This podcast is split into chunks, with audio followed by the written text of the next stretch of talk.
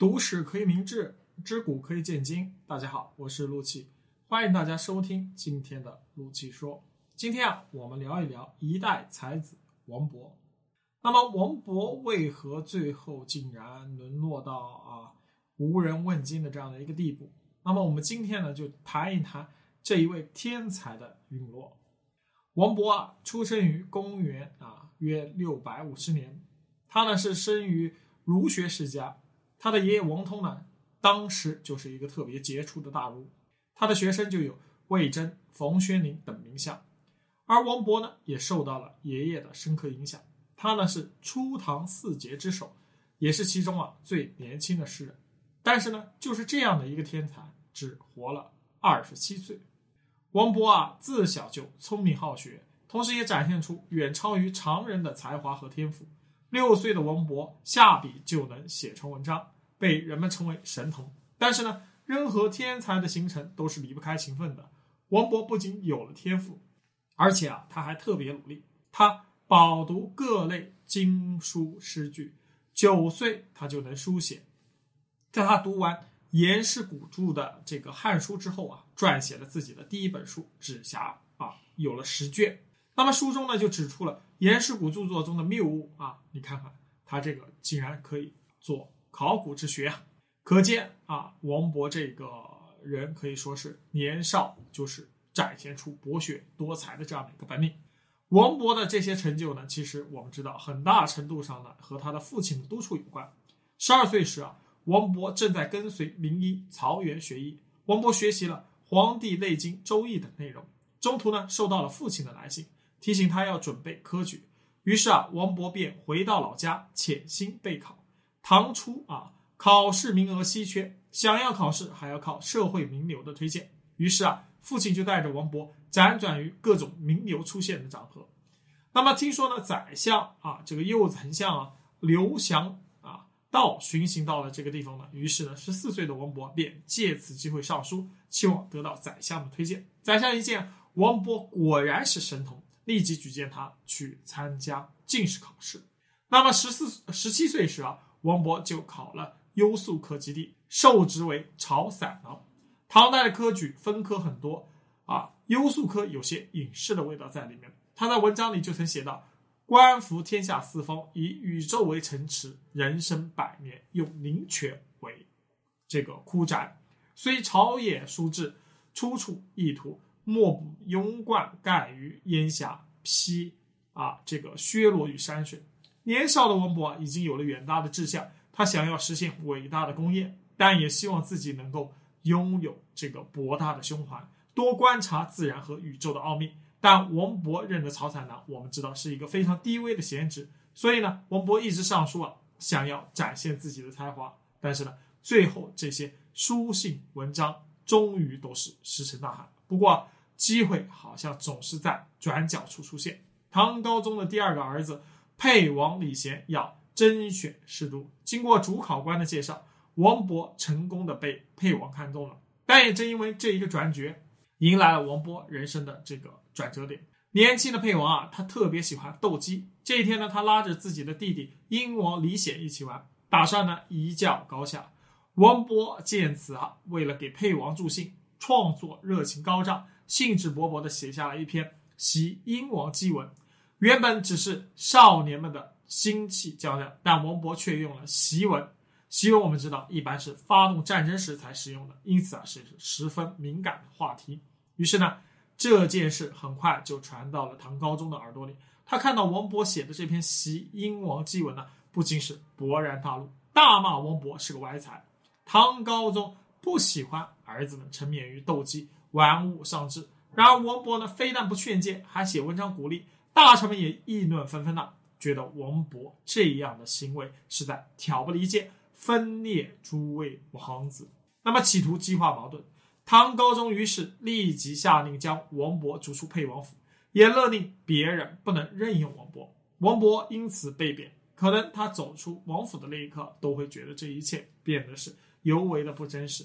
二十年的努力就这样付之东流，一篇檄文竟然能够被如此解读。从前恃才傲物、丰功无限的才子神童，这一刻呢，已经看到了官场的现实。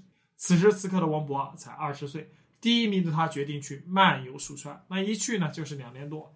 那么官场不能收留他，自然自然是他最好的归属，他可以学习陶渊明啊，隐居啊世外桃源。这一路呢，他南游大啊入蜀，大约写了三十多篇诗啊，来赞扬这个沿途的巴楚啊风景。同时呢，他也参观了蜀地的各种历史遗迹啊，登高怀古，写下了各种高昂励志的诗篇来激励自己。有一次啊，他偶然遇见了一棵大松树，它孤零零的长在山沟里，但是呢，它树干粗壮，身形也十分的伟岸。王勃呢驻足良久，写下了“呜呼思松啊”。托飞其所，出群之气，何以别乎？他看到这孤单啊挺立的寒松，仿佛就看见了自己一样，感叹自己和这可巴蜀之地无人闻见的寒松境遇竟然如此的相似。他满身的才华无处施展，只能流浪到巴蜀来寻找一些慰藉。除了写诗呢，王勃当时还写了很多的碑文，比如《九龙县孔子庙堂碑》，啊，影响啊极大。在巴蜀游历的这段时光啊，王勃得到了啊巴蜀壮阔的自然美景的一个滋养，使他从上一次便赤的低谷中啊爬了出来。后世呢称他这一段漫游巴蜀的时光是人王勃人生中啊极为壮丽的时期。他不再啊沉湎于过去亭台楼阁中的恩恩怨怨，而拥有了更加广阔的胸襟和视野。后来啊，当他送别朋友上任蜀州的时候，他是充满壮阔的胸怀和激昂的鼓励的。他满心期待自己的朋友也能在蜀州这片宝地获得更丰富广阔的体验和眼界，带着对友人最美好的期待，王勃写下了《送杜少府之任蜀州》：“城阙辅三秦，风烟问五津。与君离别意，同是宦游人。海内存知己，天涯若比邻。无为在歧路，儿女共沾巾。”尽管我们各处啊生涯海角。但是我们心灵上的知己仿佛凝聚一样，陪伴在对方啊身边。这样的祝福和期待，被后世多少人在坚定的信仰。那么结束旅行的王勃，再次回到了京城，想要参加啊科举，再次想要谋得一个啊官职。这时呢，他听说萧州药草丰富，便自行上书啊，终于任命为萧州参军。在他，但是呢，他的第二次的这个人生仕途上的打击，也是在这个参军任上。在这期间呢，有一个叫曹达的官奴获罪，逃到了王勃家里。王勃呢，一开始窝藏了这个罪犯，但是呢，他害怕这件事泄露，又将这个曹达给杀死了。结果啊，王勃便从窝藏罪变成了杀人罪啊。这个案子一看呢，就是疑点重重。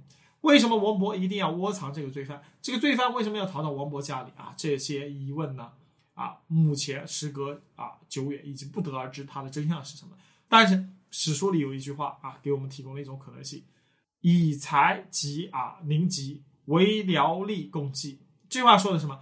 王勃倚仗自己的才华，总是欺负人，被很多官吏嫉妒和仇视。或许啊，这个案件就是有些人故意陷害和设计的。王勃啊，因此啊，牺牲了自己的大好前途，啊，被关进了大牢啊。但是呢？正好他运气又好，遇到了啊天皇帝天下大赦，自己呢又被释放了。但是王勃的父亲啊却被啊连累了，他呢被从雍州司功参军啊，雍州我们知道啊靠近这个长安啊，靠近首都，被贬为交趾县令。交趾在哪？在今天的广西越南一带。被啊你就想想这个贬斥多么的严厉。那么对于王勃呢，这可是一个天大的打击。他宁愿啊让自己去承受这些苦难，他是不愿意连累自己的父亲的。所以呢，他感觉到啊，非常的愧对父亲，写下了这个絮叨忏悔的诗篇。后来出狱啊，他休整了一年，又打算去交趾探望父亲。但是呢，这一场旅行给了他自我成就的机会，也给了他带来了无尽的灾难。公元六百七十六年夏天呢，在去看望父亲的路上啊，他走到了江西，登上了滕王阁，在这里他写下了千古名篇《滕王阁序》。《滕王阁序》的。创作背后啊，实际上是有一个非常微妙的故事。故事的主人公王勃啊，十四岁这年参加了一个宴会，宴会的东道主是南昌的严都督，他的女婿呢有着不错的才情，于是借着重建滕王阁的名头啊，便把大家都拉来宴会，其实是想炫耀一下自己的女婿，出个风头。那么在宴会前呢，他已经让女婿准备好了一副佳作，等到第二天呢，他邀请各位来作诗助兴。但是大家很懂得这个严都督的目的啊，纷纷推辞，不愿意写。就王波啊，这一个人是愣头青，非要写。严都督没想到还有这种没有眼力见的人啊，于是就请文房四宝，请王勃写啊，自己则气冲冲的离开了宴会。但是王勃写的一次啊，一句都送到了严都督耳边啊。第一句“豫章故郡，洪都新府”啊，严都督觉得很一般呢，大家就这么写。第二句“新分益贞，地接衡庐”啊，严都督觉得这一句也还行。但是后面写到“落霞与孤鹜齐飞，秋水共长天一色”，严都督终于是忍不住了。大声惊呼：“这一篇是要一定会成为一个不朽名篇。”果然呢，《滕王阁序》现在上了教科书，永远的留在了我们后代学子的这个生活和记忆中。但是呢，这一篇文章竟然成了他的这个绝笔。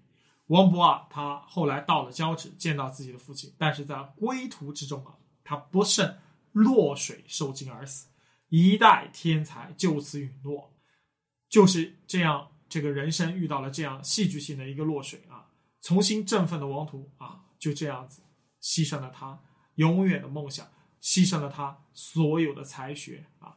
他如果能够活下去，我们今天在想，他在他以后的生涯中又会留下多少千古名篇，我们不得而知。可是呢，历史是没有如果的。二十七岁的王勃，人生就此画上句号。此后，他的文章诗句被啊后人啊吟诵。